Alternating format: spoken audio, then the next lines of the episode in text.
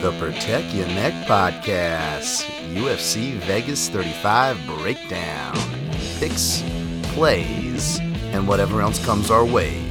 Let's go to work.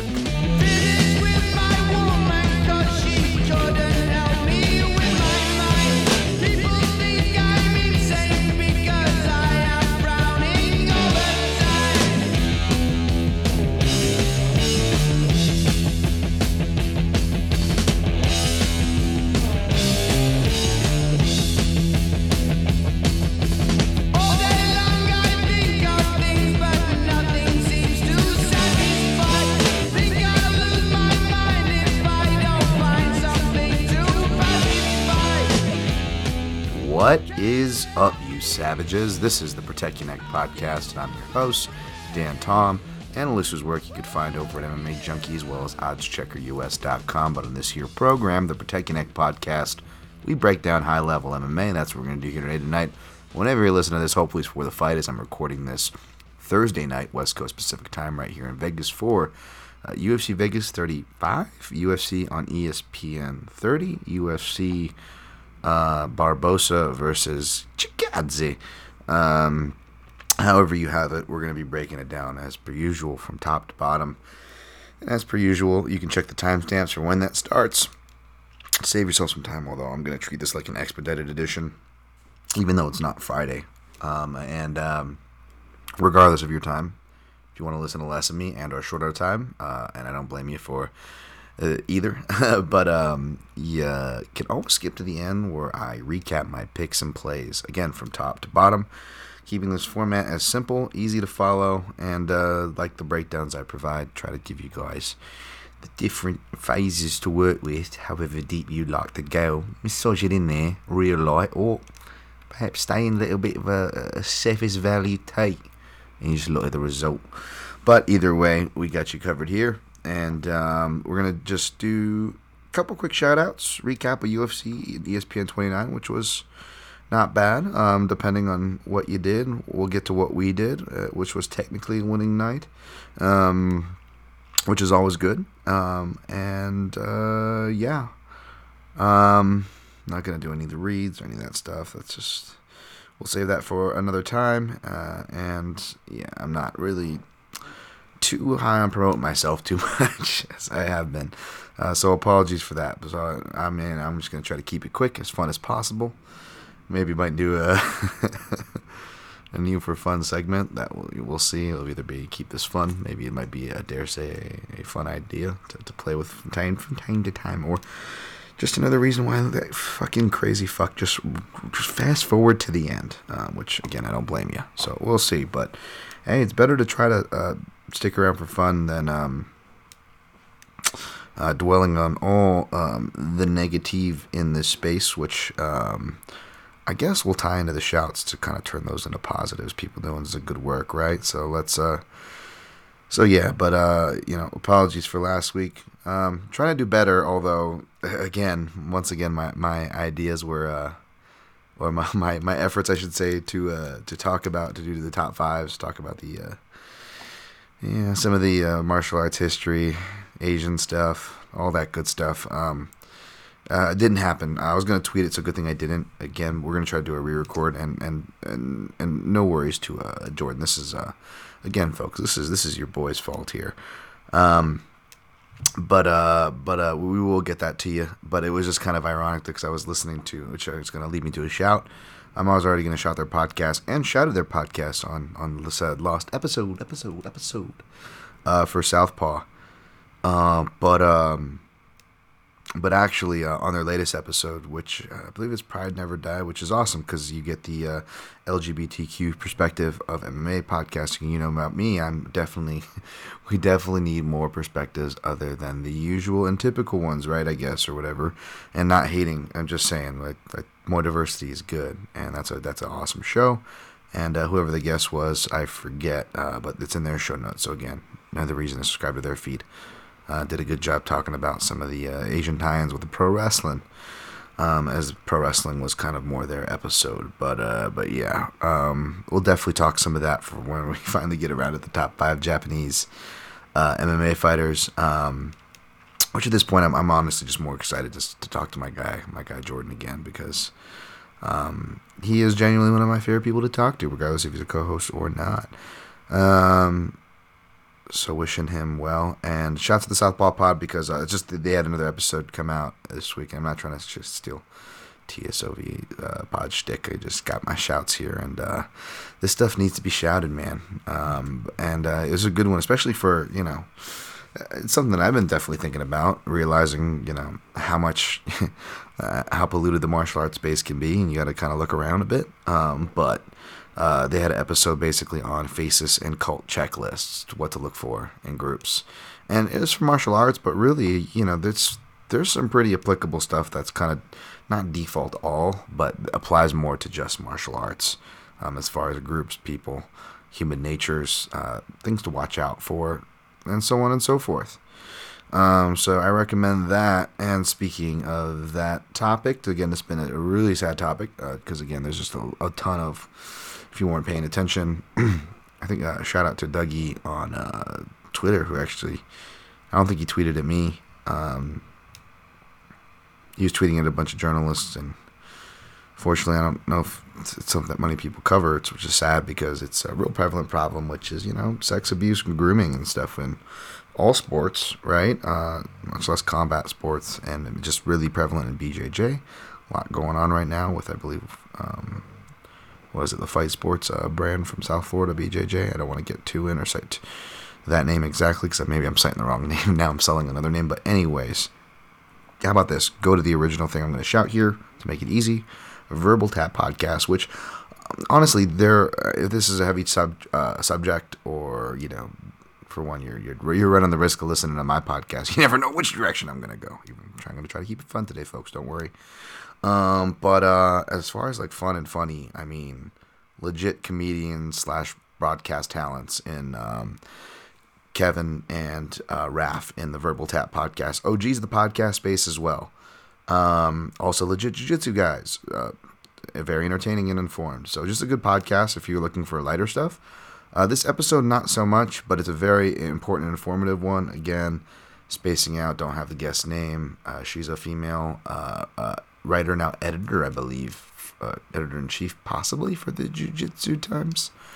But she really breaks down that situation with the exact names, people, places, times, citations, all that fun stuff. But more prevalent problem than probably many realize. So that's worth a listen. On the lighter side, I got one of my most genuine laughs from the week listening, and of course, to my guys, Gorgeous George and Go. Shout out to the Triple G Show. This was actually a Junkie Radio show. You can subscribe to the Triple G Show on their Patreon. But this was actually a Junkie Radio show, and they were just talking about, I forget what the fuck it was. Shoot, it might have been. Was it? I don't know what it was, but yeah, about something. They're just doing hypotheticals about, like, if a bear is eating me, like, at what point do you just give up on me and go save yourself? And it was, I mean, it was a very funny conversation, and I meant to text them, because I think in the same podcast, Goes was saying he may or may not have, laid the chalk on Madsen when was nervous about it, and then I spaced it. I was actually going to send him a stat that I shared in my, I think last week's show, if you caught that, and I know I put the stat in my breakdown, but it was the guy who shot at that monk fella.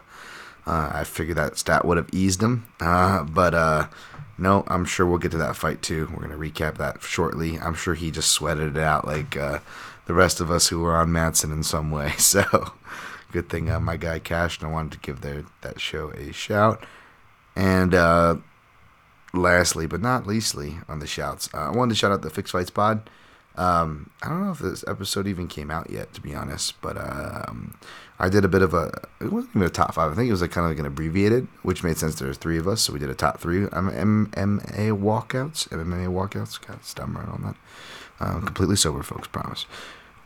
But and it's not even late too. What the fuck? But I haven't been sleeping good, so there's that.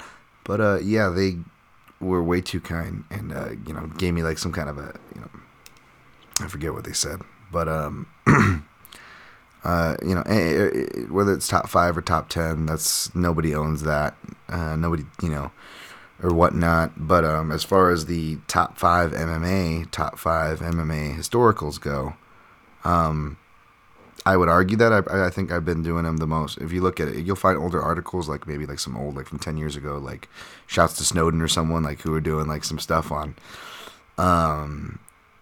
Bleacher Report, which I give guys like that, by the way. I like to think I'm really good and one of the more better people, again, despite not a journalist, one of the best journalists in the sense that I actually shout other people. I get that right. I'm not afraid to say the names, but I gave him a shout, by the way, in that top 5 episode, Snowden as well. Lost episode. But they were just being too kind on that, and I wanted to remind myself of that and give them a shout and parlay that into a shout, because I was just kind of getting bummed out earlier this week, just kind of with last week, just like being reminded of like, Jesus, what the heck, you know, all the many people that just do all of the facets of things that I do, but just better. I'm like, should I even, you know, as I kind of give up on trying to hit these, what I thought were realistic, but now just kind of mythical numbers. But yeah, I was just like, reminded of like, you know, and again, good on them, but people that do the top 5 stuff and then monetize it much better than me. And I was just like, crap. I'm like, yeah, well, no wonder why, Dan, you suck. So I started, you know, going down that path, beating myself up. Remember what the Fixed Fights podcast said, and we're just giving me some kind words for being, you know, an OG, although I don't think I am, but I will say, I guess I am one of the most longest people, and more consistent, even from the video, mass forces out there doing their thing. So appreciate you guys, and apologies on the delays on all these top 5s. So without further ado, let's go into the recap. UFC on ESPN 29 recap. 29, 9 times.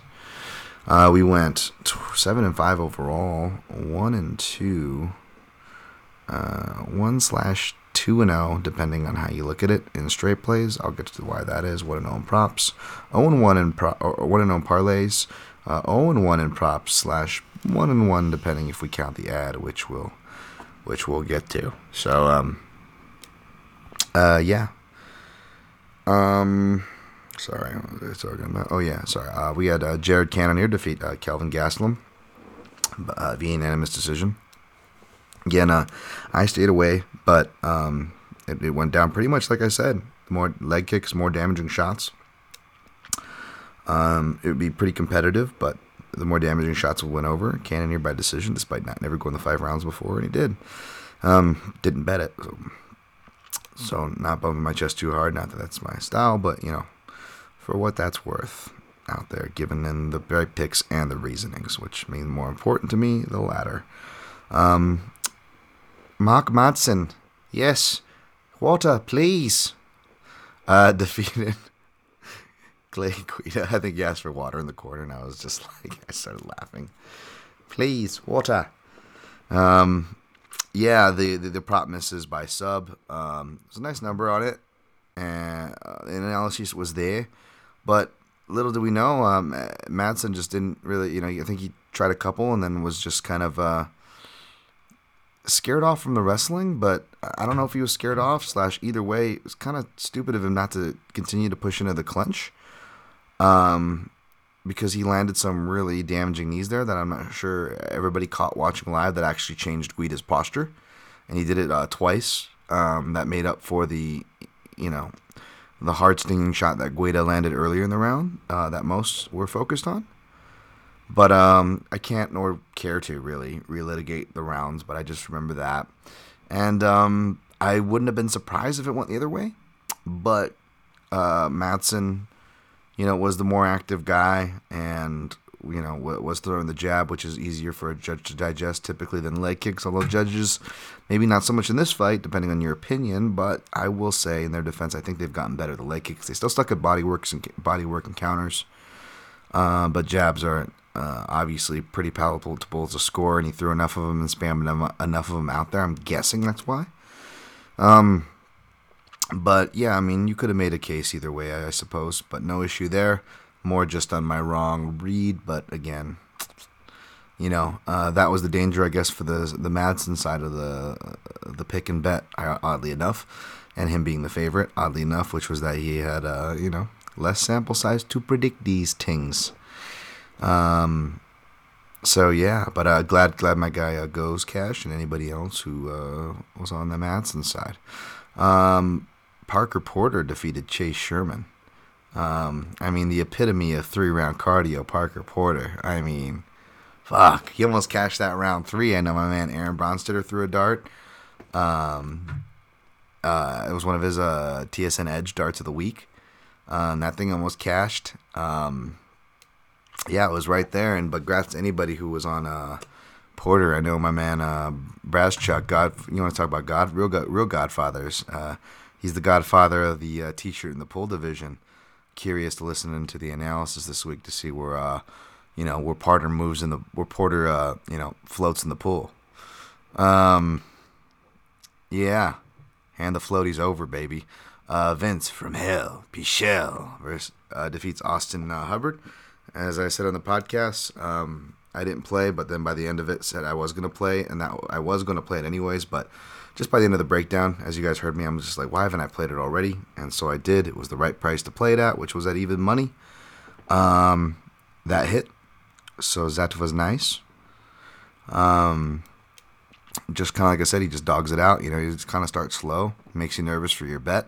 And then you realize that this is just how all his fights go, and he's gonna dog it out, and he does. Sadugub Ramanov. Sorry, speaking of Braschuk, I have him cock Ramanoving his pronunciation of this name into my ear. Defeated Trevin Jones. As I said, as I could barely keep a straight face. If you were watching the previous show I did with Aaron Bronstetter, I was just like, yeah, man. Trevin Jones is salivating because he's had to be on weight, and salivating is a dangerous thing to do with a guy like Cock Ramanov in front of you. And, poor attempt at immature humor aside, and disrespecting someone's name aside, Jesus Christ, Dan. That part was true. You know, Trevin Jones, you know, released a statement, not to take anything away from Cock Ramanov, but Trevin Jones released a statement saying, you know, he wasn't feeling himself, this and that, yada, yada, yada. I guess this was the other ad, and to my credit, I did lay this out on Aaron Brodenstutter's pre-show and tweeted it publicly.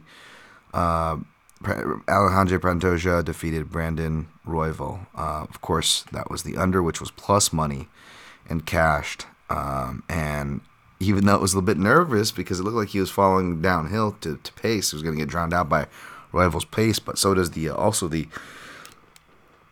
straight play ad on Pantoja as the price dropped the day of, so I decided to pull it as a trigger along with that over, and they both cashed, which was nice. I hope they make Pantoja for the title against Moreno. Gotta happen.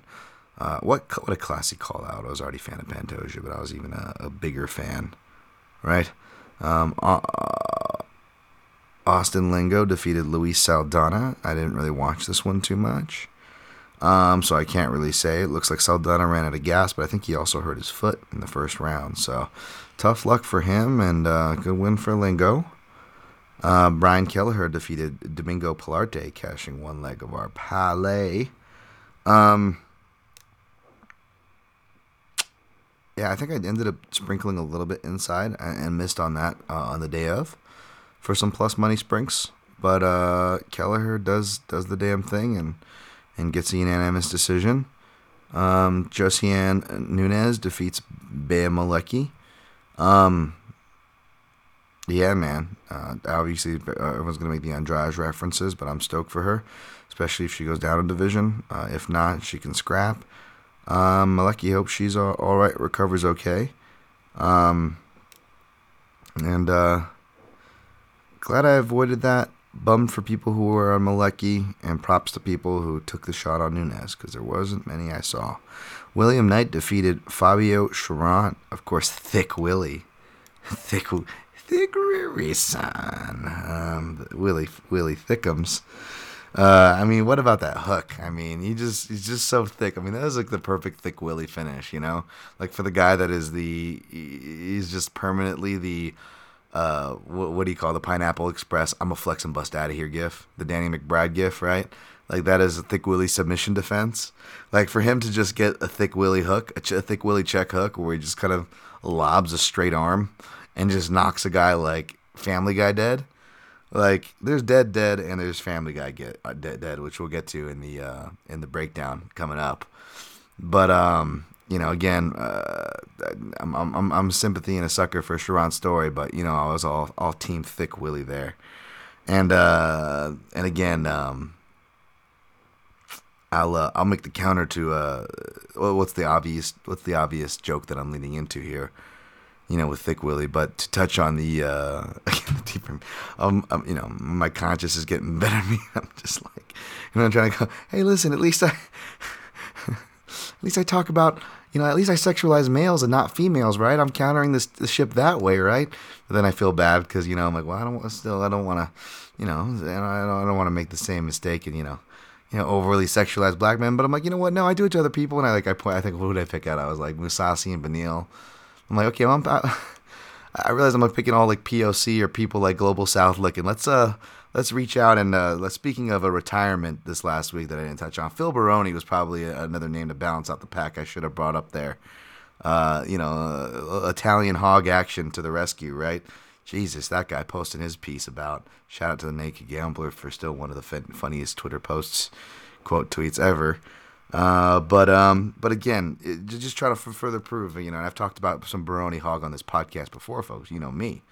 So again, just trying to point out, I do spread out the hog talk. I try to stay fair. And again, while most in the media still just, you know, and again, I love women just as much as the next, I guess, straight man, or, you know,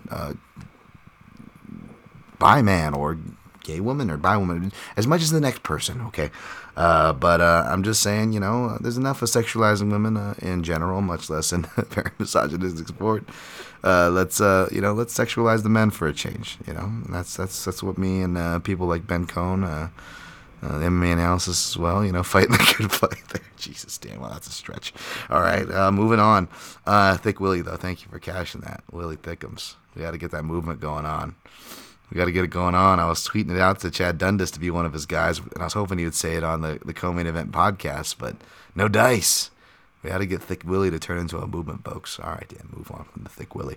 Here's where I was wrong, man. All props. Ignacio Bahamondes defeated Roosevelt Roberts.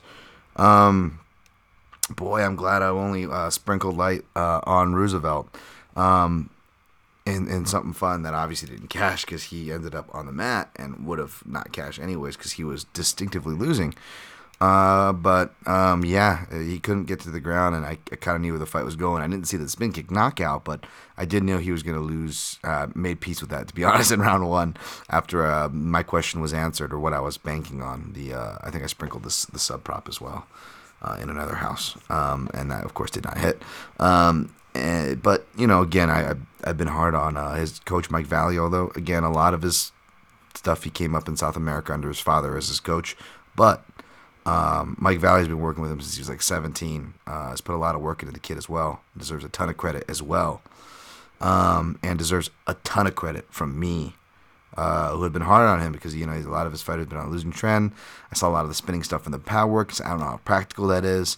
In his defense, he had an inconsistent, both with himself and with the camps / working with him. And Yair Rodriguez is probably one of his more star pupils who could only strike from one side. So on and so forth, right? But there's some really good things going on there. Again, Bilal looked great with his striking, but Bilal was kind of already, you know, he only recently joined up with them, so I wasn't sure how much of it was Rufus Sport and Duke Rufus as opposed to Mike Valley. But, man, you know, Mike Valley's making his mark. Shut me up right there. Got to give him nothing but credit. Happy for Bahamondes. Seems like a nice kid.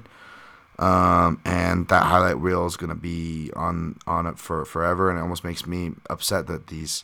It does continually make me upset that these bonuses, they need to have an evergreen bonus that either collects with the views or is just a flat fee that's just more than whatever 50 or even the 75 bonus K night. Like, it's got to be 200K and above, and you still could argue it should be more for these evergreen bonuses that are going on highlight reels.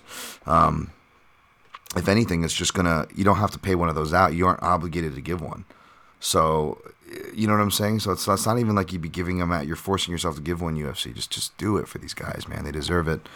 Props to Bahamondes.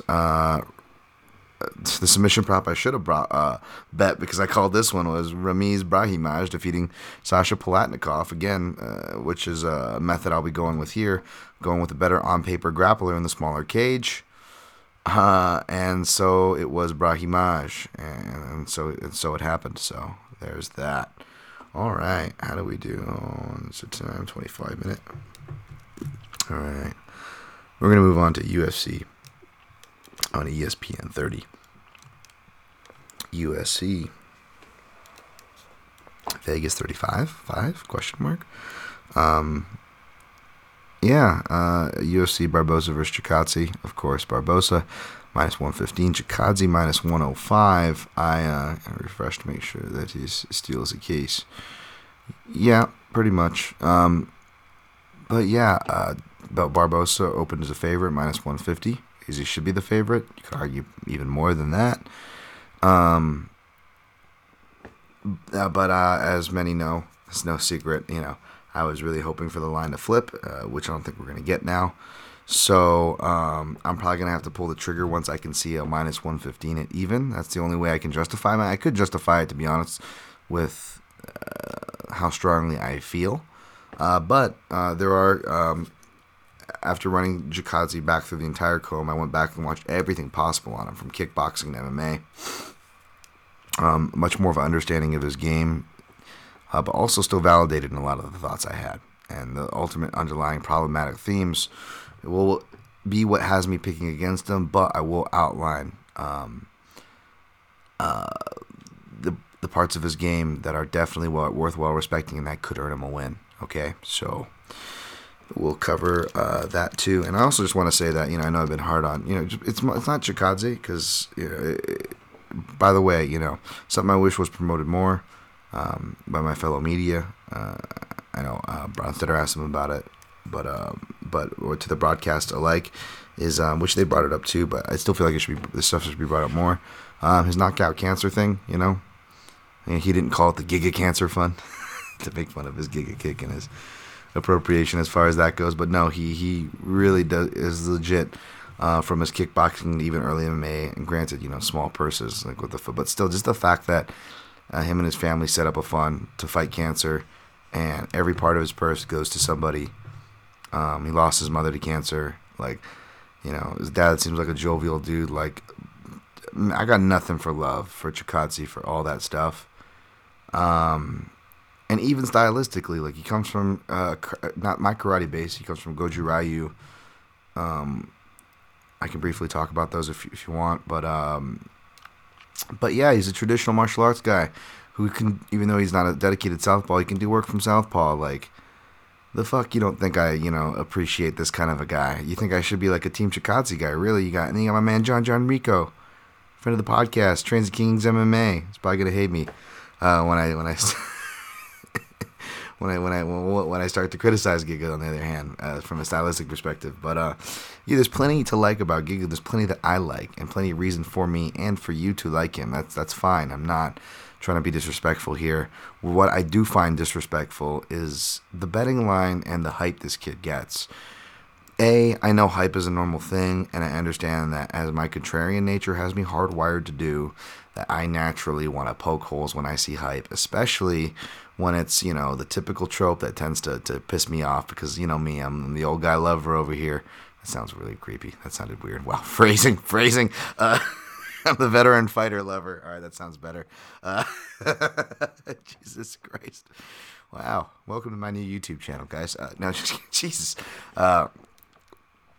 But what the fuck was I saying? Wow, I really sidetracked myself with that. But when I see the betting trend of, you know, MMA bettors, you know, betting the sexy striker, the opportunistic knockout guy with the unproven sample size against the proven veteran, right? I don't like seeing those. And more than that, I'm not trying to I know people in the UFC broadcast. I like people on the UFC broadcasts. I like Joel Valtellini's broadcasting on Glorious. He was probably the only person that was, you know, semi-realistic about Giga's game. Because I don't know what it is. I don't know if something in Giga's contract where he's like, part of my purse goes to cancer, but here's the other thing. The commentators, no matter if it's kickboxing or MMA, they must fillet me the best way possible verbally during the fight, no matter how the fight's going. I swear that's got to be written into the contract. Because, like, it's just like Giga would be clearly gassing, and they'd be like, "Oh, you know, he's worked a lot on his strength and conditioning since his cardio criticisms. Sure, he's slowing down now, but I think he's just managing his pace. Yeah, I think he's just waiting for his right moment." Like the gymnastics that commentators are just bending over backwards to make sure they can cup the balls while they get the Giga shaft in their mouth is fucking amazing. I mean, I really got to work on my stretching, guys. It is fucking, I mean, the way they fillet and suck him off, like, it is just like, it's, you know, it's hard to speak with Giga's cock down my throat, but I really feel like he landed a hard kick there. Like, it is ridiculous. Like, holy shit. And the judges, too, because you thought the guy got some sketchy splits in MMA, which aren't sketchy when you look back at them. The Davis one, and you can even make the argument depending on what you see and what you value. As far as when you go back and look, especially with the judging trends, as far as and criteria goes. Don't get me wrong. I'm not trying to be overly critical, but oh my god, you go to his kickboxing and there's just straight up fights he fucking lost. I'm like, you fucking lost that fight, bro. Like, holy shit. He gets that rough. And it goes down the same. He's got a strong first round, and he looks still dangerous in the beginning of the second, but by the end of the second, he looks like a different fighter, and he's just kind of surviving, and he will explode.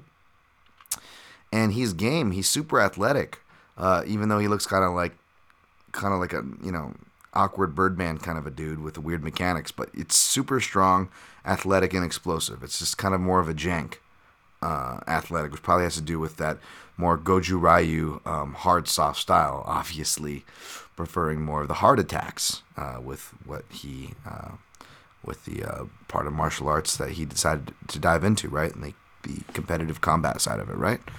Goju Ryu, for those who don't know, kind of notes itself as the more harder soft style, and not a point karate. I've heard him referred to that too, and he's not a point karate. In fact, he shows a lot of his Goju Ryu, even though he can do some in and out stuff.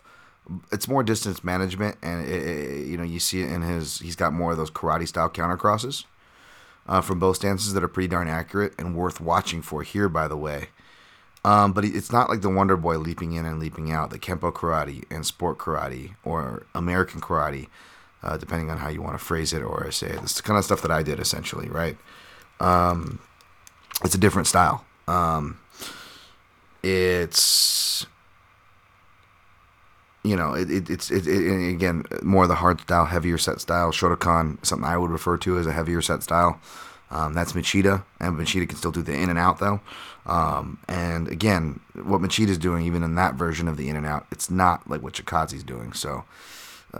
a lot of that lazy karate analysis, and I wouldn't even tout my karate analysis isn't anything special, but my god, am I just reminded by like when I hear other people's karate analysis, or I don't even want to talk about karate combat right now. All right, but we'll just yeah. Anyways, who the fuck cares? You know, someone else talking like on Twitter, some dude like ridiculous amount of followers, YouTubers. I'm just like, who the fuck is this? It was Noah's tweet like, oh, Kelvin must be some kind of karate master with the way he moves. I'm like, because he has a hopping, because he hops on the ball of his feet with a cadence that he's literally done since his first fight in the UFC. But people acting like it's new, but what the fuck do I know? Actual person who watches footage. Actual person who comes from karate background. Doesn't mean shit these days. Or it never did, but, especially doesn't. That's what I'm learning.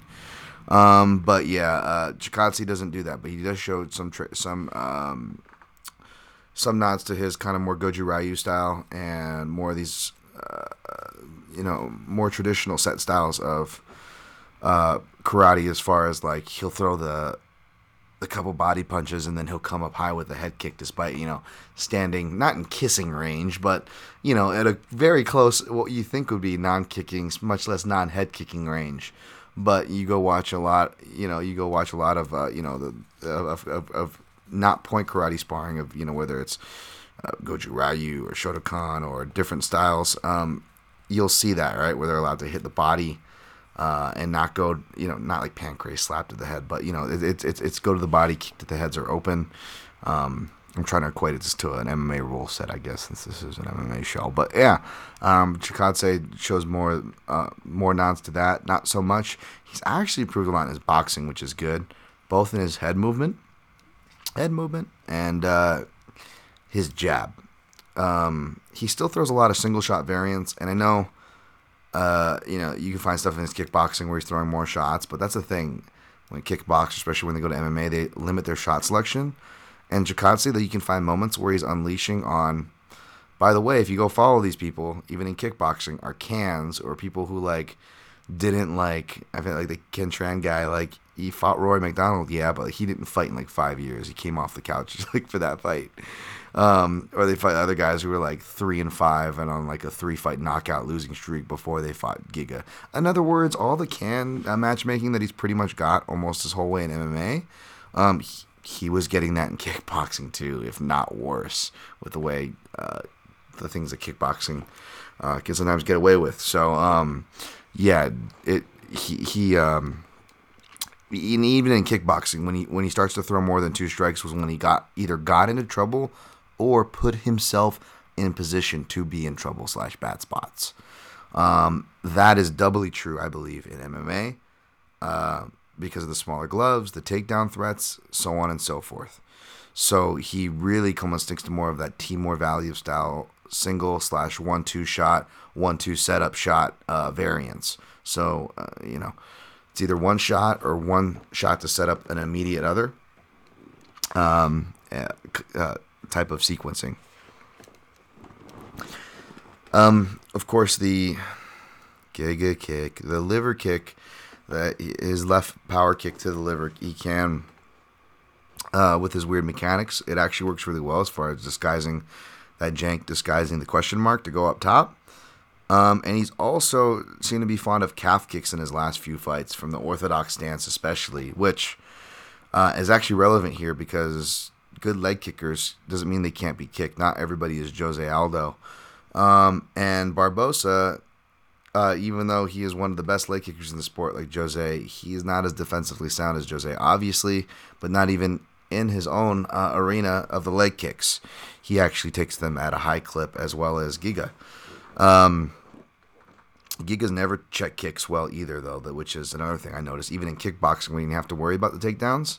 I literally saw him maybe check two kicks, and I watched everything I could possibly scour the internet for on Giga multiple times to some fights. And maybe two checks. He either gets out of the way or decides to eat it and counter.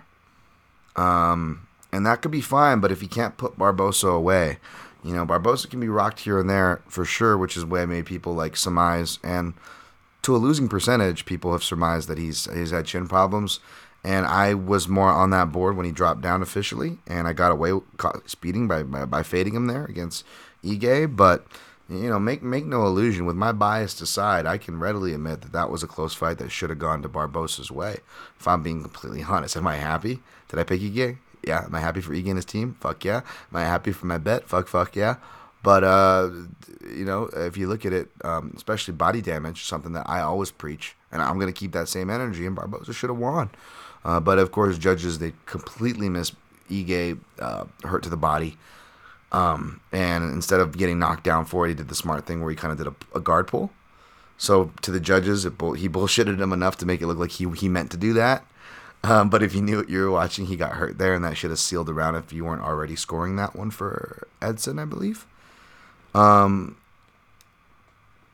I'm not trying to relitigate that or anything. But just the point is that Edson, he went against a lot of people, even people that were fans of his expectations, because he kind of did an Aldo in a sense where his pace management, he actually made the weight a lot easier than we all thought, and his pace management and composure has actually gotten better later in his career and either shows to be more diverse and or to just reincorporate the diverse tools that we hadn't seen in a while.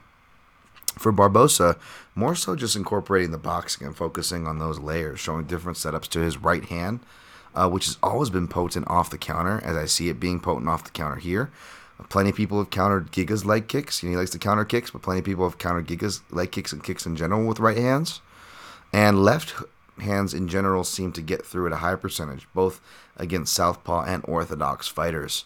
And what left hooks really have chewed up Giga a lot in the kickboxing. They might, he might have still won the fights or this or that, but left hooks got there a lot. And what's Barboza's best punch? His left hook and or arguably now maybe his right hand / counter right hand. I think those are going to be able to do the trick. Maybe he could, if anyone's going to land a spin kick here, it's also going to be Barboza, especially against taller fighters when they get tired. And we've seen Barboza wrestle to death in round 3, hit both Khabib, to lesser effect granted, and Kevin Lee, which put him on skates. In fights he was getting dominated and losing in ways that Chikadze won't do. Barboza not only gets the chin thing perhaps unfairly lobbied on him, but also cardio thing unfairly lobbied on him. I think it's just because he looks tired, but he fights tired so well, and he just kind of gets on his bike. He does his Edson shuffle, and he shows to recover really well. Now, in close rounds, that could be bad because we've seen body language, kind of Jacare Souza, another Brazilian there who was getting older and would really kind of gas with his body language, and we've seen fighters lose rounds to body language alone. That is a real thing, whether you or I agree with it, right?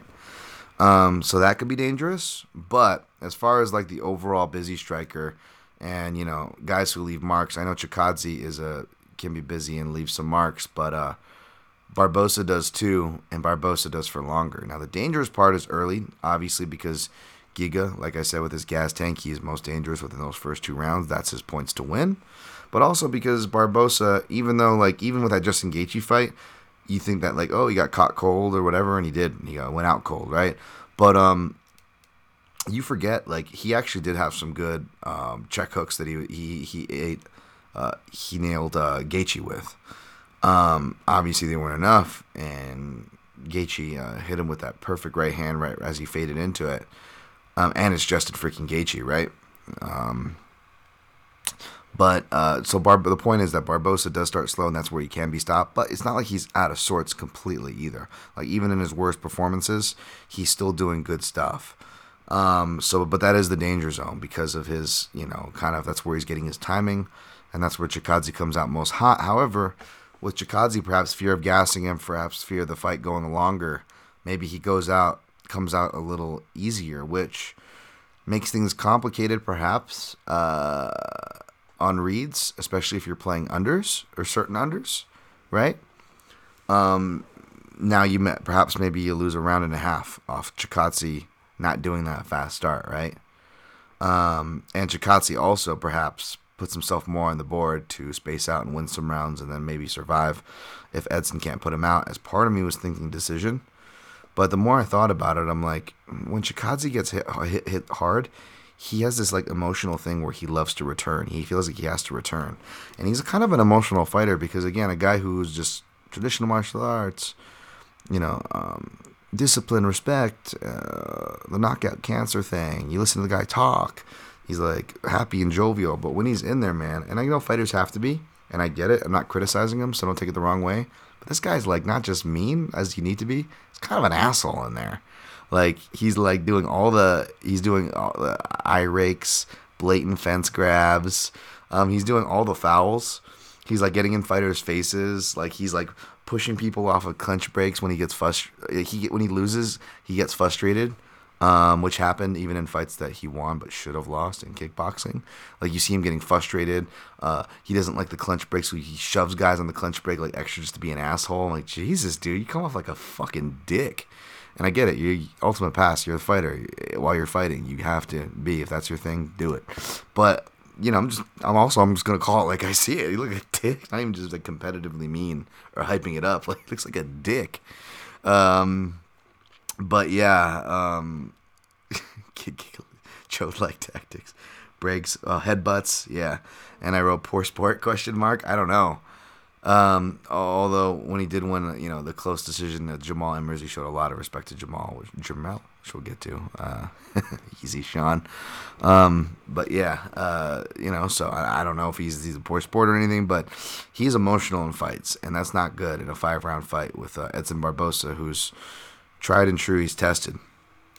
And unless he knocks Edson out in that first 10 minutes, I don't think it happens. I think even if he gets out of round one, his chances disproportionately go down. In fact, Giga Chikadze, he's never gotten a finish outside of round one in MMA.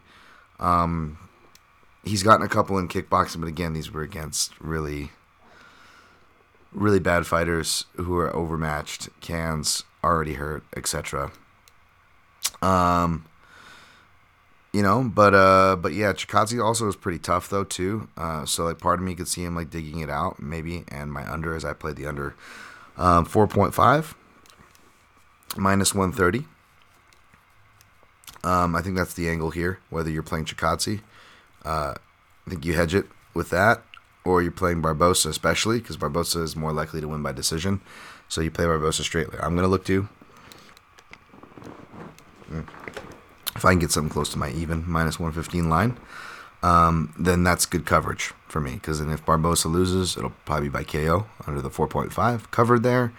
And if it goes to decision and the under fails, well, Barboza's probably the winner. So I'm covered there. Or Barboza wins and knocks him out like I think so in round three, like I said in my breakdown, with a right hand, left hook return. As Barboza's been able to get round three stoppages in those fashions before. And he just says he looks like shredded, insane, like even more so. He just, his interview, he just sounds, he doesn't sound burnout, like it's another day, like a guy with his resume. Like, he knows what this fight is. This is his title run. You know, how he's been looking since dropping that first fight, which, you know, you could arguably say, you know, again, he's undefeated at featherweight.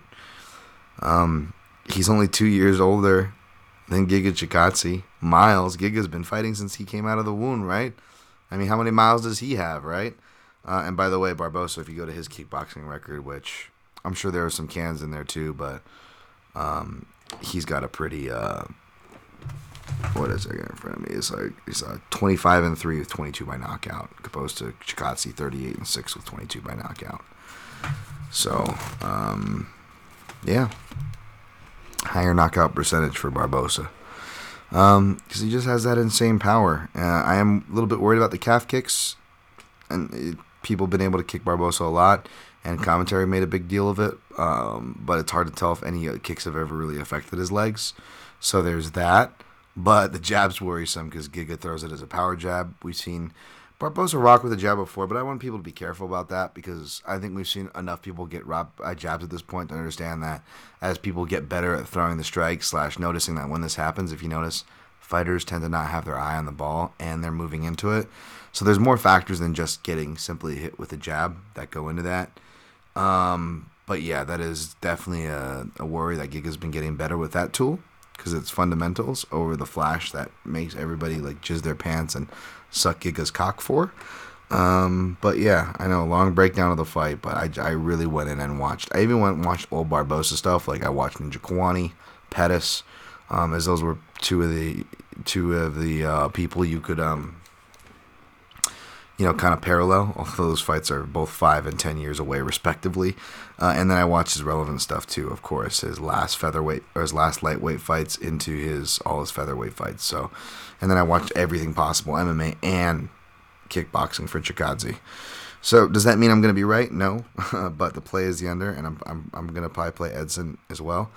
It's +180 on both sides if you like any of those inside the distance. But yeah, all right, next fight. I'll be fast because I don't, as you know, Tom does not watch Tough. I don't know if it was Aaron or who, someone saying it was our job, but I'm just, this is too much fucking MMA, right? Let's relax. Fucking, if I go back, I just watch the fights, if anything, but even that I didn't do. And it's like, you're not watching these are low sample size fighters. I'm reading some of the biographies, and I forget, I'm like, what the fuck? Not so much that this guy doesn't have ranks or anything like this, but he said something. I'm like, how old is he? Sounds like just a kid. I'm like, oh, he's 22 years old, like the average age for people on this fucking show. Like, these are such unproven fighters, and they're not even fighting to their unproven potentials because they're in the house. So, like, what is it going to tell us? And I'm going to waste my time for fights I'm not going to be caught dead betting on because it's really not smart unless you have an inside track. The fuck, you gotta, you know, the UFC is forcing our hand.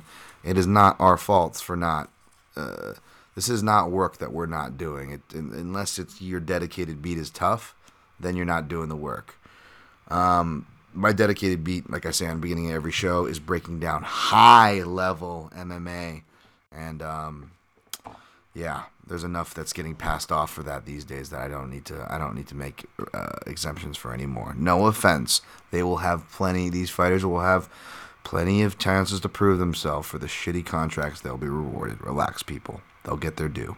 Their day, I should say, not their due. But yeah, Brian Battle -158, Gilbert Urbina +134. I looked at these guys' profiles like 2 or 3 times, and even just before getting on here, and I already forgot it. Dunbar's number, people. I will go with Brian Battle because I've battled. I fucking battled. Yeah, I've battled. I battled. Yeah, shouts at the Art of Drowning EP. AFI shot when they were still good. I'll go with him over Urbina.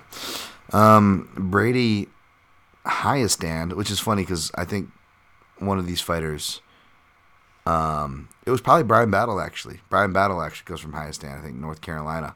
But Brady Hiestand, I don't know what he does. I just read his thing, too. I'm just pretty sure that Ricky Tercios, who is a Dragon Ball Z fan, I'll go with him. I know he's a popular pick, too, popular kid. But, you know, he's got a black belt in Taekwondo, some, I think, a brown belt, Brazilian Jiu-Jitsu, I want to say. He's well-rounded, -166. Brady Hiestand +140. Yeah, I'll take Tercios. By the way, in his profile, now he puts Dragon Ball Z and then he puts Vegeta, and I respect him for putting Vegeta. I don't think Vegeta gets a lot of shouts. You know, he's got the receding hairline, so he's not cool, which you know immediately makes you know a hipster person like myself a fan of his. And Vegeta, you know, he's super technical. I think you know hipster and you know analysts like myself would appreciate a Vegeta. He's got a wide variety of attack, real technical attacks, right? Remember when he's fucking up the Ginyu Force? Wow, Dan, you're really nerding out right now. I'm just saying. I got some love, you know, for the Dragon Ball Z. Although, I still feel like those Nameks were a bunch of pedos. I mean, between Piccolo and Gohan, that whole weird... Mr. Piccolo! Gohan. And even, what was that one, that father Namek, the dying Namek on Planet Namek, the big fat one, he had the little sex slave kid, Dende. Dende! Jesus, damn, what version of Dragon Ball Z did you watch? I don't know, listen, the Japanese are crazy, man. And so are those Nameks, apparently. Anyways, before I go down that rabbit hole, ruining your childhood favorites. Hopefully Tercios isn't listening, but yeah, I'll take Tercios out, though. Kevin Lee -156 versus Daniel Rodriguez +132. D-Rod, which I'm pretty sure is just talking about his penis there. Funny note. I replayed the Thick Willie fight for my girlfriend, and as soon as like Thick Willie does his backflip, which by the way he was in backflip midair for so long that my girlfriend was able to see it and respond to it and get the sentence out before he landed, and she was just yelled, not for sentence, but she just goes, "Oh my God, free Willie!" And then William Knight finally landed back on the floor. But when I told her the D-Rod thing the last time he fought, we were watching those fights together, I believe, and he knocks out my guy Preston Parsons, and my girl just goes, "Oh, he gave him the rod." So the fact that she gets the immature penis humor makes her a keeper on that front. Again, it's the little things, folks. It's the little things. Speaking of that, D-Rod is a live dog, though. Don't make any assumptions there. He is a live diggity dog, and I was tempted to go with him. He's coming off of facing multiple southpaws or training for southpaws, right? Let me pull it up in my head right here. Where is it? Yeah, he just fought Preston Parsons, I believe, is Southpaw. No, not Southpaws. Parsons. He is the southpaw. He fought guys who can around that 5'9", 5'10" power frame that can go for takedowns against the fence. So we kind of got those looks already, right? And his takedown percentage has improved from Dwight Grant, Dalby, Perry to Parsons. Looks like he switched camps there to Syndicate. So now he's training in Vegas, full time, and looks like he did some active rest, went on a hike on Zion, but pretty much was back at the gym. So he doesn't cut a ton of weight again. He actually was a former lightweight too, although I don't know how former Lee is. We'll see after this fight. I'm still not sold up as a welterweight, but I did pick Lee here, not because of the Extreme Couture bias. That's where he is training. He does look in great shape, but it's hard because he's coming off injuries, right? So that's the wild card here. I'm not sure how he's going to do, but at the same time, Daniel Rodriguez, this is kind of the reasoning for a dog pick that I went with later, and a lot of my picks that I make, which is essentially the better on-paper wrestler and the better on-paper submission grappler inside of the smaller octagon.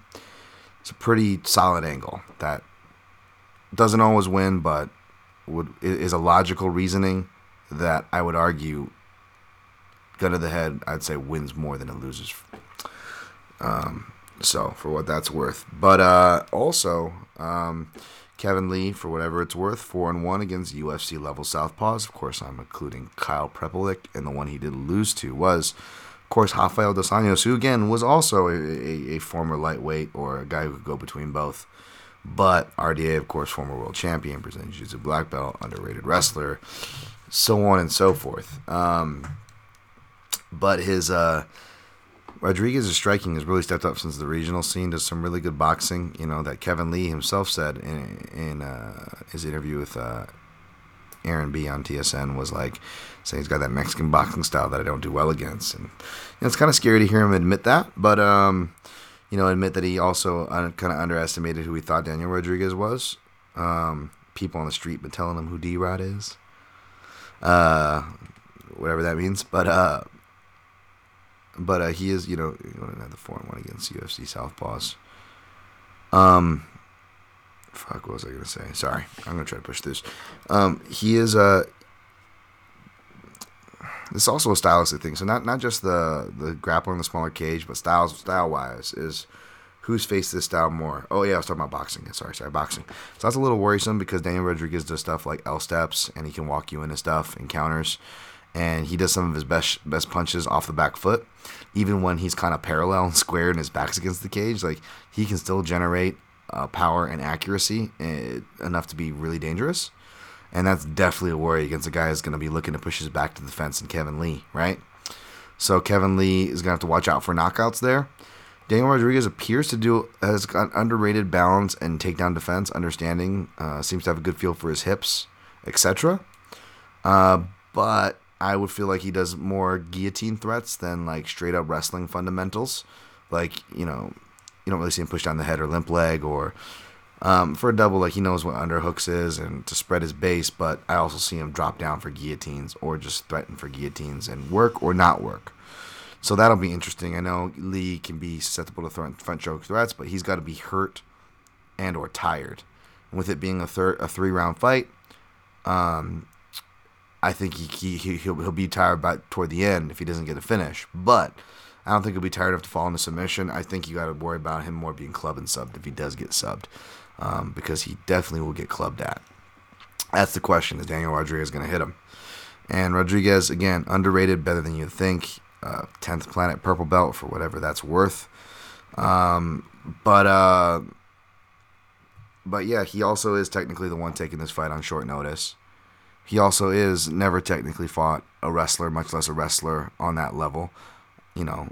Preston Parsons and Mike Perry were the best takedown threats. Preston Parsons, who most of y'all probably never heard about, most submission threat. Well, he fought Tim Means. Tim Means got underrated ground game. But he guillotined him, right? But again, Tim Means, even though he does actually try to wrestle more than he gets credit for. Again, not a wrestler, even though he's underrated in that department. So yeah, I feel like a D-Rod, it's 50-50 if it wins. He has to finish most of the time, so it's either finish or bust for him more than likely. Although I could see a scenario where D-Rod wins the decision where, you know, they're not rewarding Kevin Lee for his takedowns and they're crediting his back takes as just positional changes, which that's where we start to get in arguable territory depending on what else happened in the round and other contexts, at least for me. But I, you know, again, damage is the number one criteria, as it should be, and as it should be followed. So there are some paths there for D-Rod, but it's pretty much a dogger pass / finish or bust for D-Rod and dogger pass from a betting perspective. Good luck if you're playing the dog.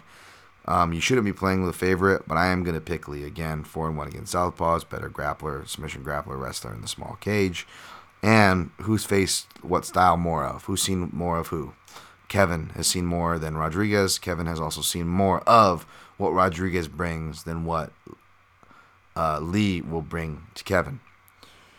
Even in that syndicate group of the pictures he posts, I don't see any like standout wrestlers that compare right with Kevin Lee. So, not saying there's not, just saying any recognizable ones from the stuff that D-Rod has posted. So, my pick is Kevin Lee, and I stayed away. Andre Petrosky, -560. I guess he grew up doing karate and wrestling, but also has a Brazilian Jiu-Jitsu purple belt, I believe, whereas Michael Gilmore, +420, man. More of it looks like a karate kickboxing background, so I'll go with Petrosky as the big favorite. No, nothing. Apparently he's like the one team Ortega guy, I think. All right, next fight, Mahmoud Muradov, -620, Gerald Meerschaert, +460. I think I submitted Muradov for staff picks, which bums me out because I'm a big Gerald Meerschaert fan. Even I know he follows me too, but even before that, big GM3 fan. So I'm going to be rooting for him here. I'll probably sprinkle on him for the shits of it because that line is stupid wide and hope that Gerald fucking catches a sub or something, but even in the small cage, I feel like a guy that moves around like Muradov and is disciplined like that is on paper probably one of the worst stylistic matchups for Gerald, unfortunately. So even with my bias, as much as I want to pick him, I still have to be honest there and pick Muradov. But you best believe my heart is with Meerschaert. And if I sprinkle on anybody, it's going to be Meerschaert. I stayed away from this one. But I am going to bring in a guest to talk about this fight. Really want to talk about this fight. You know, if it's popular, we'll see if we can get these kind of guest breakdown segments. Sometimes these people, they tend to drop by. And, I figured it's kind of crazy to talk to them. And they usually say really wacky shit when they're on this show. And why not see what they think about fights? And, between I don't know if it's WMEING's purchase of the UFC, but there's been a lot more celebrity involvement with these UFC fights and voices. And, basically, folks, I got Sly Stallone here. He wanted to break down a fight. I said pick any fight. And, Sly, I'm going to hand it over to you. Hey, thanks, Dan. I appreciate that. You know, that's very kind intro. The truth is, WMIMG stuff aside, Dana White's got some pictures of one of my coffee table parties, so, let's just say I gotta represent. But I love fights. I used to box as Rocky, and, I like Meerschaert here, like Rocky. Meerschaert's a southpaw. He's American, and he's fighting a Russian. Sly Muradov's actually Uzbekistanian. Oh, yeah. Same thing. I mean, I better not say that. I used to get my ex-wife, Bridget Nielsen, mad when, I used to call her Uzbekistanian. Bridget Nielsen, the actress, Sly? Yeah. She's Danish. No shit. I wonder why she never left. Anyways, I like Meerschaert here. You say he's the biggest dog, but I got a little bit of a dog in me, Sly likes the dog, and I like Meerschaert here. He seems like a good guy. He plays the saxophone. I saw that viral video, to be honest. That's why I'm aware of Gerald. He had his shirt off. Sly likes that, Sly. I think that Meerschaert would be, in that form, would be a perfect fixture, one of Sly's one of Sly's coffee table parties with a glass. You know, Sly likes to crawl up underneath. We know what you do, Sly. We don't need to go down that hill here. So you're picking Meerschaert. What are you picking him by submission, Sly? By knockout? What's the pick? You know, Muradov's backed by Mayweather. You know, no, I don't like Mayweather. You don't? I don't want to get into that. I want to get in trouble. You know, Sly says a lot of things that get Sly into trouble these days. So we ought to back off of that. All right. So you're taking Meerschaert. Okay. All right. Thanks, Sly. On that note, let's get your ass out of here, Sly. I don't want to take off any of your time. I know you got a hard out. Yeah, hard out is right. You know what else is hard? Sly, let's not talk about your HGH regiment. You are sounding much better. Maybe we'll get you back on for another one in case you didn't already upset the audience. You know what my fight of the night is, Sean? Not now. We're gonna get to that one. All right, sorry about that, folks. Jesus Christ. Stallone's taking Meerschaert. I got Muradov. We'll see. I should attach the bets to these, you know. All right, let's go. We got Alessio Di Chirico, -230. Abdul Razak Alhassan, +190. Wow, let's see. Yeah, I'm taking Di Chirico here, but I'm not as confident as the line. Like, you can never bet Al-Hassan, and I think everybody's finally learned that because it's just like everyone got burned at him being an over-inflated favorite, and you got to bet the one-round KO prop because that's how he gets it done anyways, and you realize if he doesn't get it done that way, you're effed. But in his defense, he's deceptively, for a guy that gasses and is like done after round one, he's deceptively tough and hard to get out of there. So part of me feels like he could get like a 10-8. Against Di Chirico in round one, and then lose 10-9s the other one for a draw. Now, I don't think I've ever officially picked a draw, and I'm not going to here. My pick's going to be Di Chirico by decision, but if Razak gets a 10-8 and Di Chirico survives, you might want to hit the draw line. Sometimes they're late on adjusting that. But I never play draw lines, ever, rarely ever, but I may actually sprinkle on this one. I don't know why. I just got one of those weird feelings. Seeing Di Chirico as a favorite this big kind of sketches me out. Yeah, he's almost over $1 than what he opened at. I don't know about that. First, the two official dog plays are up. Wellington Turman -136. Sam Alvey +116. Yeah, when I was saying there's out cold and there's out cold Family Guy style, I was referring to Wellington Turman and his last knockout. Maybe even his last two, he just went flat dead like Family Guy style. Like Bahamondes, his opponent of the Contender Series, like that guy went out Family Guy style. Chan Sun Jung, when he got elbowed by Koreans by Yair Rodriguez, he went out Family Guy style. And so did Turman, who is 2-2 against UFC level southpaws. Of course, the two southpaws he beat, he out-grappled and were grapplers themselves, like Marcus Perez, who does do spinny stuff for striking, but of course he just fights in imitations, so you really can't get much from that. Although at the time I wanted to think that he earned it from Carl Roberson, but I don't disagree with that decision, especially damage and criteria. That he should have lost that, and of course his other one that he won, which I didn't see, Marcelo Alessandre, who flunked out of the UFC from the Tough Series, is technically the other UFC-level southpaw he did beat.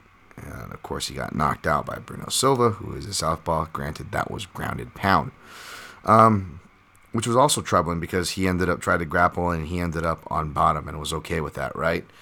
And when you look at Sam Alvey, not only is it, from a stylistic perspective, difficult because Turman is an aggressive Brazilian Jiu-Jitsu black belt, who is dependent on getting things to the ground, via a body lock clinch, which is Alvey's specialty and wheelhouse, being a Team Quest fighter / I think he's the captain now.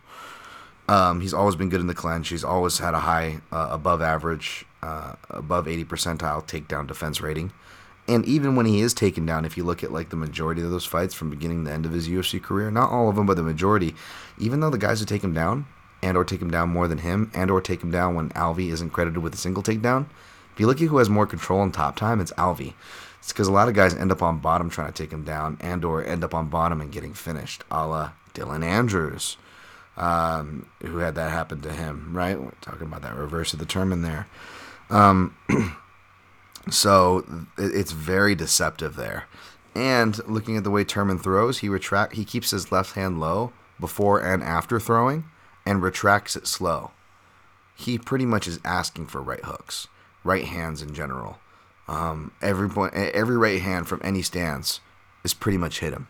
Like, there's not a right hand that his style does not invite. And Alvey's a southpaw, but we know that he mainly does. He can knock people out with his left hand, sure. It's a good follow-up shot, and it's a good shot off the attack. But coming forward or off the counter, it's that right hook that really makes that money. And I know Alvey's coming. He's 0-5-1, but he really looked in the shape of his life when he went back down to middleweight finally for Julian Marquez. And I know he got choked unconscious, but you forget he actually did really well in that fight. He was more aggressive than he normally was, a la like a Woodley Luque situation. And except he really rocked and had stumbling and back. But he had Julian Marquez stumbling and backpedaling at the end of round one. So who knows what could have happened, you know? So it was and I picked Marquez and cash there, but I'm just saying, you know, in Alvey's defense, it's not like he's shot and not fighting and not swinging, which he's not swung in multiple parts of his career because Alvey can be inconsistent like that. But the things he is consistent about that are hardline into his style, I believe, could be kryptonite for a guy like Turman. So I think Sam Alvey cashes, and I think by KO cashes. I played them both, KO by plus 300, and I played inside the distance in another house at plus 275 since it was close enough. And it allowed for that prop. I sprinkled just on those, in each house were available. And as for my odds checker play, of course, I threw a unit down for plus 116 on Alvey. All right. Next fight. Dustin Jacoby minus 174, Darren Stewart plus 146. I wanted to do something with this, and this was another fight where, like, could I see a draw here too? I'm like, no, because even though Jacoby probably won't, he's durable. And he's durable, but could get Stewart out of there. Whereas Stewart, if he's in a position to earn a 10-8 on Jacoby, it's got to be like him full mounted throwing elbows. And at that point, maybe he can just convince the ref to stop it, right? So I don't think that route's there. All right, easy there, 10-8 whisperer or draw whisperer there. I do think it's going to be a greasy decision, though. That is going to be tight frames, because you're going to get a lot of Darren Stewart power shots and Darren Stewart pushing against the cage looking for takedowns against Jacoby. Now, granted, Darren Stewart isn't as tall or maybe even as experienced or as talented in that department as Maxim Grishin, who is a heavyweight to light heavyweight, whereas Stewart's a middleweight to light heavyweight swing. And so is Jacoby technically, although Jacoby is a big, and I don't think he can ever make middleweight now. Now he's like a fully light heavyweight guy. So I'm not sure how much success Stewart will have there. So I'm going to go with Jacoby, who I was looking to parlay with somebody. But I think it's going to be greasy. I couldn't find anybody I wanted to parlay with. I think the chalk is a little too overinflated. We'll see. Maybe I'll put something fun together where I string like 3 or 4 chalk pieces together. If I had Jacoby in there, I wouldn't need as many for value-wise and for risk-wise, because, again, this is going to be maybe slightly even closer than the odds layout, but I'm going to go with Jacoby here, and the judges to reward his cleaner striking. JJ Aldridge, minus 360, Vanessa Demopoulos, plus 290. I'm going to go with JJ Aldridge. She's the better striker. Demopoulos obviously has competed in grappling as a Brazilian Jiu-Jitsu brown belt, but Aldridge, no slouch. She is a black belt herself, as her leg dexterity from Taekwondo and black belt there translates into that black belt on the floor. I will take Aldridge. No strong read on the fight. Stayed away, although she could be a parlay piece too. Mano Martinez minus 280, Guido Cannetti plus 230. I feel like it's funny. The 3 times I've gambled in Guido Cannetti fights, 2 of them were for him to win, and were probably like his only 2 wins in the UFC. And then the other one was an inside the distance play against him against Kyung Ho Kang, or by submission, and that cashed. So I'm really good with my Guido Cannetti reads for or against him. But I didn't get too deep into this one. With Mano Martinez, I know Mano Martinez, I believe he recently lost his coach. He was one of the, I believe, correct me if I'm wrong, under Sol Solis. So, you know, between what we saw with what happened to a lot of Falls fighters as well as Sean Tompkins fighters, you tend to see a lot of losses come from an active coach abruptly being lost, which makes sense. I'm going to pick Mano Martinez. I was rooting for him on Contender Series. I'm going to root for him here, especially now. But, you know, that is an intangible to watch out for. But, you know, Cannetti's a southpaw, but he's older, and he gets finished when he loses a lot. So, yeah, picks Martinez. Lastly, but not leastly, Jamal, my fight of the night. Sorry, I put you guys through that. I'll do anything to try to fucking cheer myself up and make this fun, because I've been borderline wanting to walk away. But Jamal Emmers minus 156. Pat Sabatini plus 132. It's funny. All the fights I was looking at to play, I ended up playing. Like, me and Aaron, sometimes we do this for fun when we, like I told you, we like to talk after our pre-shows on Saturday before the fights. And we'll often, even though the fight fodder is starting, they're playing broadcast fodder, we'll, like, look ahead to the next week and talk about what we're looking at. Pretty much everything I'm looking at, I ended up playing here. So it'll probably be no surprise if my guy's listening. But yeah, I ended up pulling the trigger on Pat Sabatini. I did do my due diligence on this one on both sides, though, even though I figured as to so why. Now, Jamal Emmers deserves to be favorite. He is a longtime prospect for a reason. I love the experience he has. I would like to think that he's learning from it and turning a corner, as he really showed to step up his pace in his last fight. Although he almost outpaced himself for a second, like he was gassing too much, and then had to manage it. Luckily enough, he was able to get the takedowns to manage that, as his wrestling base has always been some kind of a base to his style, I would argue, even when he doesn't use it, which he's trending not to. He's starting to trend more towards the striking, and perhaps that's why I like Sabatini here. If Emmers can keep his range, really with anybody, he's going to do well. Emmers, the only people he's proven to have problems with are people with size parity. That's who he's lost to and or had the hardest fights, and to his own admission, he hates that. He really likes to be the taller guy, and he's insulated by that. And when guys do get in on him, it doesn't be too worried about being out-grappled, because he's very well-rounded. He comes from a wrestling base, and he's a Brazilian Jiu-Jitsu brown belt. However, Pat Sabatini is the more diverse, the more accomplished, and by the eye test, also, I believe, the more better wrestler. He is also the higher-ranked Brazilian Jiu-Jitsu black belt, and a Brazilian Jiu-Jitsu black belt under Daniel Gracie, for whatever the F that's worth. I say that not so much as the Gracie name, but because Daniel Gracie, of course, trained Paul Felder, a lot of other fighters. He was more like, I guess, Cesar Gracie, where he trains a lot of MMA fighters, so he's actually applying it for whatever that's worth, not just, you know, selling packages and gis and shit. But we'll see. I don't know. I'm not trying to bump up Daniel Gracie by saying that. I'm just saying that he's a more higher-ranked black belt, Sabatini, and a Pan American champion, competition black belt, is actually competed and won. So again, with that that formula that I like to go with: better wrestler, better on paper submission grappler in the smaller cage. And even though Emmers is the more experienced man, kind of like similar with Lee and Rodriguez, even though, again, complete opposite, it's dog or pass there. And same with here, by the way. It's just I'm on the dog, both picking and playing. That's the only difference. The theory is the exact same where, again, Emmers the more experienced guy, but when you look at actual wrestlers and submission fighters like that, like, Sabatini's fought more. I think Sabatini's even fought more jiu-jitsu guys. Sabatini's fought Brazilian jiu-jitsu black belts. He's submitted, out-grappled, out-positioned, beat, decisioned, Brazilian jiu-jitsu black belts, judo black belts, jiu-jitsu black belts, as well as fellow wrestlers, albeit on a lower level. Whereas Emmers, I think he's always been the better wrestler.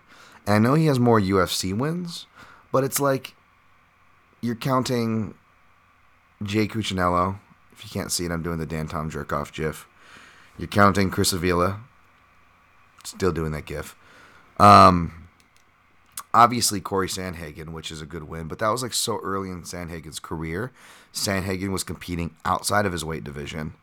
And yes, Alexander Hernandez, which I don't know how well that even looks these days. And again, like Corey Sandhagen, Hernandez too was competing outside of his division, as he obviously was too big for 45, which is where that fight took place. I haven't seen highlights for a while, nor could I track down any, but I can't even remember who did the wrestling either. And it might have been Emmers, the one doing the wrestling, who took away the split. So who knows if he even won with it being a split. And again, we know that wrestling is... Sandhagen probably hate to hear this, but his weakness, especially back then, early in his career. Hernandez can grapple and would earn a Brazilian Jiu-Jitsu brown belt, but he wasn't then. It was literally like their third fight apiece, like in 2013, like almost 9 years ago. And those are his most credible wins and closest things to talented grapplers. Let me see. I don't want to miss something, piss people off. And again, I'm not saying that he didn't face any good grapplers, and anybody that he fought didn't wrestle in high school, maybe even college. But there's no names that pop out to me. All the fights that I was able to watch and track down, it just, you look at his style, Emmers' style. I think that having that wrestling advantage is an important insulation for him, just like the reason why when he doesn't have the insulation of the striking edge and length, that bothers him because he needs those advantages. His nickname's Pretty Boy. He's got his own version of Carolina where he does his cute thing to the camera when it comes to him, right? But even though he's 32, which, by the way, folks, he's 32. You forget that. He's not like he's like this, some young kid. Like Sabatini's the younger guy. He's 30. But Jamal Emmers comes off as much younger. There's almost like an immature thing. Not so much he's immature, but it's like he comes off as like the young veteran who's still young, but they're trying to act hard and older than, like, I don't want to even say this is like an insult, because I like Sergio, but it was like early Sergio Pettis, and Sergio Pettis was obviously still kicking ass and doing well, like Jamal Emmers, winning more than he lost, obviously, but like, he really was thrown onto it young, and he was just like, and except with Sergio, he, aside from maybe that Caceres fight or something like that, like he never really had mental breaks or really broke, in fights, I don't think. So, and not saying Emmers will, but he just seems like he's got that layer, like perhaps he could be, like if you're confident to him, I think he can fuck him up. And because he starts off fights confident, but if you really look at the body language of the fight itself, he has to find his way into fights a bit, before he gets comfortable. Even his most recent, arguably a corner-turning performance, which, can you really say that against a short-notice bantamweight who doesn't do anything that thinks Pat Sabatini is going to do, and Vince Cachero, who, again, I think he was like a Brazilian Jiu-Jitsu purple belt, not a wrestler. But yeah, he has to build himself into fights. And Pat Sabatini, a small bad habit I've seen of his, I know he had a bad look because he looked like he was getting tired, and he was getting tired of his last fight against Tristan Connolly, and Connolly got a bad position, put him in a bad position toward the end there. And that's actually a moment like that's actually happened in past fights, in a past fight before Sabatini. But I've also seen him do like 4 rounds straight at like a crazy torrid, like Khabib style wrestling pace. And Khabib's one of his heroes, by the way, and has tried to incorporate a lot of his moves as time has went on. He, as far as that meta, to get at meta and the wrist trapping and other things too, the way he chains off singles. By the way, also one of the few guys like Gamrot that will actually work off that low single, which if he doesn't run into a knee from Emmers, I think will work great with Emmers' long legs and long stance. He can reach down for that low single and chain. And we're going to see if Emmers can defend takedowns, and then I think that his jabs and leg kicks are going to piece Sabatini up because of the reach difference, and Sabatini doesn't look like... looks like A, he's heavy on that front leg, and B, does not check or defend the front leg well. So look for Jamal to get off that way. Well, I'll get off that way, Jamal. Easy, Connery. If he's not able to, defend the takedowns, or if he's not able to deter the grappling, then I think Sabatini's just an animal. And for 3 rounds, he can either dog out a really greasy decision or get the submission. I know Emmers hasn't been submitted for a minute. It was from guard. Sabatini He's really active from his back. Not just, again, the Brazilian Jiu-Jitsu black belt, Daniel Gracie Brazilian Jiu-Jitsu black belt, Pan American champion Brazilian Jiu-Jitsu black belt. But, you know, and again, I'm not trying to, like, stand the Danaher guys or anything like that, believe me. But he is an avid Danaher Death Squad leg locker dude as far as, like, following and implying those. So it's not just a jiu-jitsu guy, he's a jiu-jitsu guy that wrestles, you know, and not all jiu-jitsu guy that wrestles, or he's not just a jiu-jitsu guy, but he's a jiu-jitsu guy that goes for leg locks. And even though it's becoming much more popular, there's still a lot of jiu-jitsu guys, especially in MMA, that don't do / never had the time for leg locks. So the fact that he checks all three of those boxes, and again, even though Emmers is the more experienced fighter and deserves to be the favorite, specifically that style, we've not seen him answer that call, and we're in the small cage. I can't help but go with, I feel like this is a dog or pass spot. I feel like Jamal Emmers absolutely deserves to be the favorite, but I also believe that this is a dog or pass spot, regardless of the result, because both guys are starting to look to turn the corners. And even though I don't expect Sabatini to knock him out or get anything crazy done on the feet, Sabatini has shown that he can counter jabs and like throw a pretty good counter right hand, and looks like power, you know, he's only got 2 knockout wins, but looks like the power's starting to come later in his career. Not so much with the results, although you could, I guess, make that argument. There's not enough information there. More than his technique, which makes sense. He's more comfortable. His technique's looking crisper from both stances as he's starting to show southpaw looks. And when he does go southpaw, he'll either throw a left high kick, or when he's orthodox, and kind of like Giga, you know, throw the power side from southpaw. Or when he does throw spin stuff, he'll throw from orthodox, because he has also a black belt as well in Tang Sudo, which is... kind of like Taekwondo, probably more closer to like the traditional martial art. It's based off. It's hard. All the martial arts kind of got bastardized and militarized or sportitized, if that's even a word, with the Taekwondo, the more popular Korean martial art, right? At least to Americans. Tang Sudo, I had some friends that did that one. I wasn't quite as familiar personally. Shout out to my guy Kevin Sanders, who was one of my main training partners, on a black belt in that. But yeah, needless to say, he's familiar with spinning stuff too, and he's surprisingly accurate, even though he doesn't throw it that committed. It doesn't commit to him that much. I do say those two things is because they attack the same side of the head, the right side of the head, which Jamal Emmers has a really bad habit of drifting that way. He got knocked out by Bueller, Julian Arosa, Cameron from Ferris Bueller, a.k.a. on the Contender Series, because he leaned that way. And I don't know if he's learned from that, because both against Chikadze and against Cachero, he was getting tagged by left hooks by drifting into that side, and he also got tagged by counter right hand, a real similar one that actually I've seen Sabatini throw. Chikadze actually stunned him with 2 in their fight, for whatever that's worth. Again, Jamal Emmers is a deserved favorite. If he can keep it at range, he should be able to piece Sabatini up to a decision. But at these odds, I played Sabatini at +130, which is technically above the +125 he opened at. And I sprinkled on Sabatini by submission, which opened at +500. I got that in one house. I'm waiting to see if it goes back up to that in another before I pull the trigger. Otherwise, I'll just take a +450, I guess. But I really would like the +500 for a submission prop, to be honest, as a minimum. Unless it's a lot more of an obvious one. But again, Sabatini, you know, we got to see how Emmers gets up, because in scrambles, he's turtle to his base, which will give Sabatini a back take. Or this guy's really wicked, Sabatini, from a front headlock. And that's what I'm curious about, because not even enough guys have been able to wrestle Emmers effectively enough to get him to scramble. So, you know, we got to see him against the style. So I'm gonna take the dog money in the small cage for that.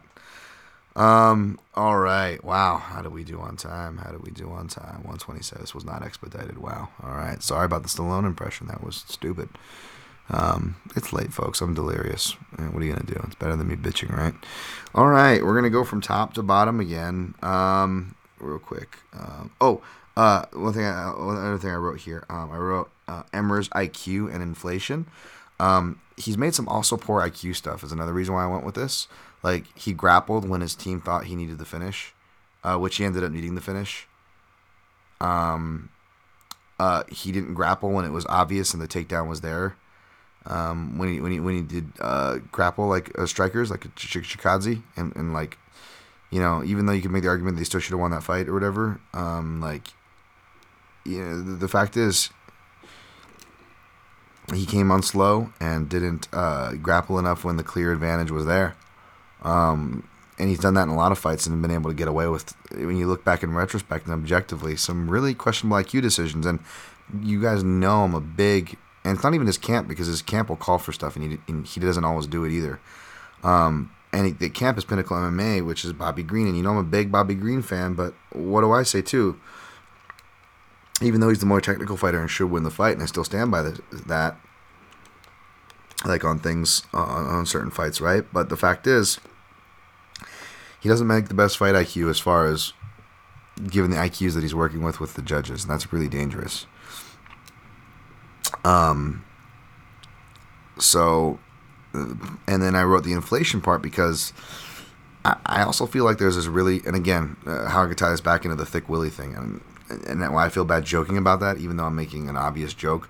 And in my defense, I'm one of the only people who call out the athletic and explosive thing, because I've been calling it out since I was a little kid watching basketball in the NBA in the early 90s, folks, which I was like, why is the black people always explosive? Why are they athletic when they do something skilled? Why can't they just be skilled? Why does the black guy got to be athletic? You know? And it's this arguably racist, I would say, inflation. It's so embedded, because it's so embedded in our, we don't even realize it's so embedded in our language, where I think when we see an athletic black dude, we just assume he's really good, you know?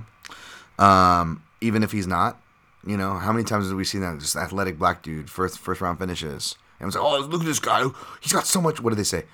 Look at all the potential.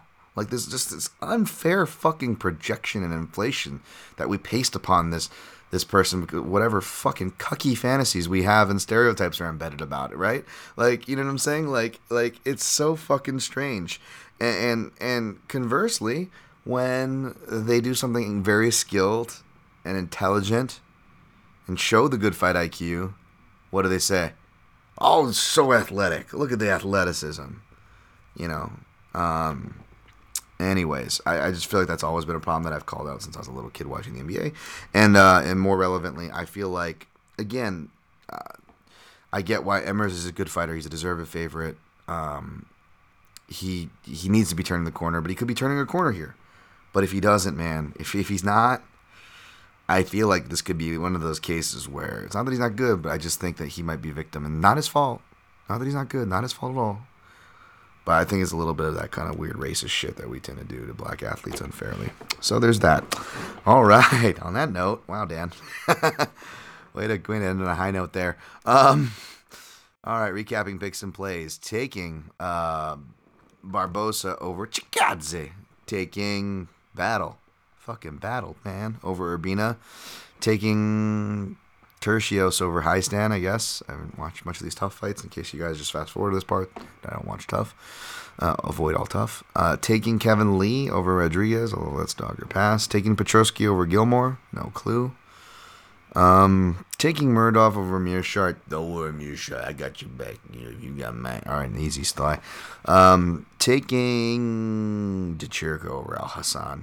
Oh, this could be a possible draw there. May sprinkle a couple bucks for fun for that, just for the shits. Taking Alvey over Turman, and I played it as well as sprinkled a bit by the KO plus 300 or inside the distance plus 275. Taking Jacoby over Stewart. Taking JJ Aldridge over Demopoulos. Taking Martinez over Cannetti. Taking Sabatini over Jamal #2. And I played Sabatini plus 130, as well as Sabatini by sub plus 500. I also played the under 4.5 at minus 115, 1.5 units. I laid heavy on that for my chalk play, and depending on what line I get on Barboza and or how well I do on, I'll probably still play Barboza anyways. I'm just more waiting on the line. But part of me, you know, I always try to, you know, these are two early underdog plays I have. So the good news is if I want to quit while I'm ahead or chase while I'm behind, I will have that option. So maybe we'll see if I add like the Barbozas or something inside the distance or play them heavier on the line with my hedge already in place for chalk on that under. So that's my game plan. We'll see how it works out for me. Wishing you guys the best of luck. Sorry for the 30-minute longer episode with, you know, the weird stuff attached, but I'm in a weird mood, so it's whatever. Weird's better than completely bad, I guess. So we'll take that. And I'm wishing you guys nothing but good and good luck on your picks and plays, as well as with everything else. And always, protect your neck.